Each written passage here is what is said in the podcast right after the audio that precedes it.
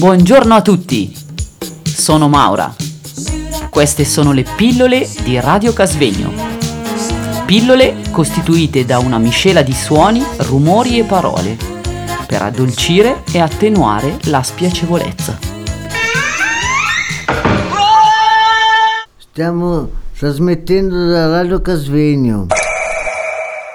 Buongiorno, sono Elena Leni vorrei proporvi un racconto di Alberto Nessi intitolato Terra matta. Dopo le giaculatorie, la gente si riversò nell'osteria del santuario. Sotto il portico scartocciò il salame e la torta di pane. Si sedette contro il muraglione per ripararsi dal vento e i bambini sopra il muro o intorno per il piazzale a suonare la trombetta comperata dal venditore ambulante o a rotolarsi giù per i pendii o a cercare l'aspro pancucco tra le erbe scompigliate. Altri si sparsero sotto i cespugli.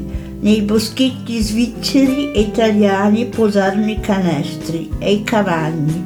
Le donne stesero un drappo bianco sul prato e distribuirono le vivande gli uomini assicurarono il fiasco con un sasso e poi lo portarono alle labbra ancora umide del bacio dato ai piedi della Vergine, verificandosi le parole del salmista, come aveva detto curato di Moltraggio durante la predica. Servite, Signore, in Santa Letizia.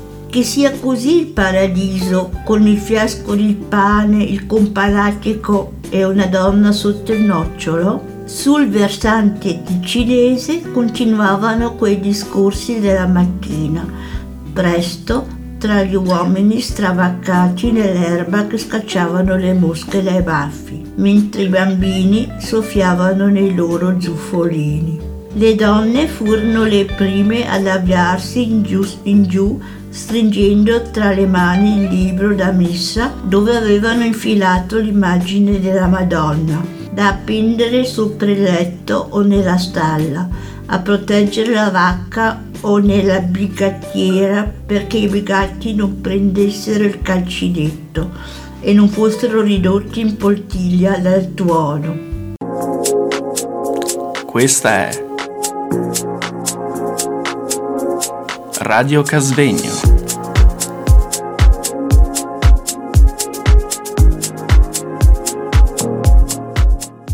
Asciugato il barile del curato Maderni, il prete di Morbio Sopra, a casa del quale si riunivano due volte a settimana lo speciale di Balerna, il dottore di Castello e due preti di Caneggio, a tramare la controrivoluzione. Qualcuno dei devoti attaccò la canzone dello spazzacamino. Il figlio del professore diede fiato alla cornetta.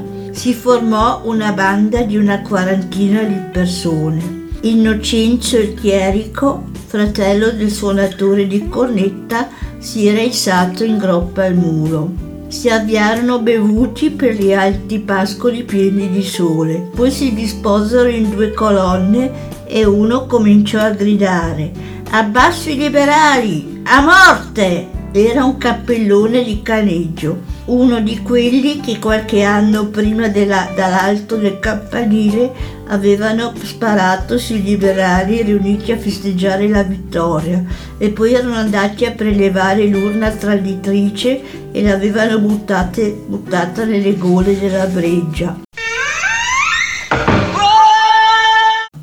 Buongiorno a tutti, sono Maura.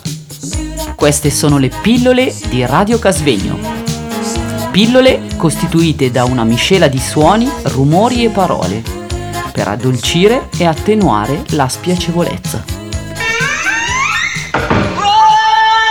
Stiamo trasmettendo da Radio Casvegno.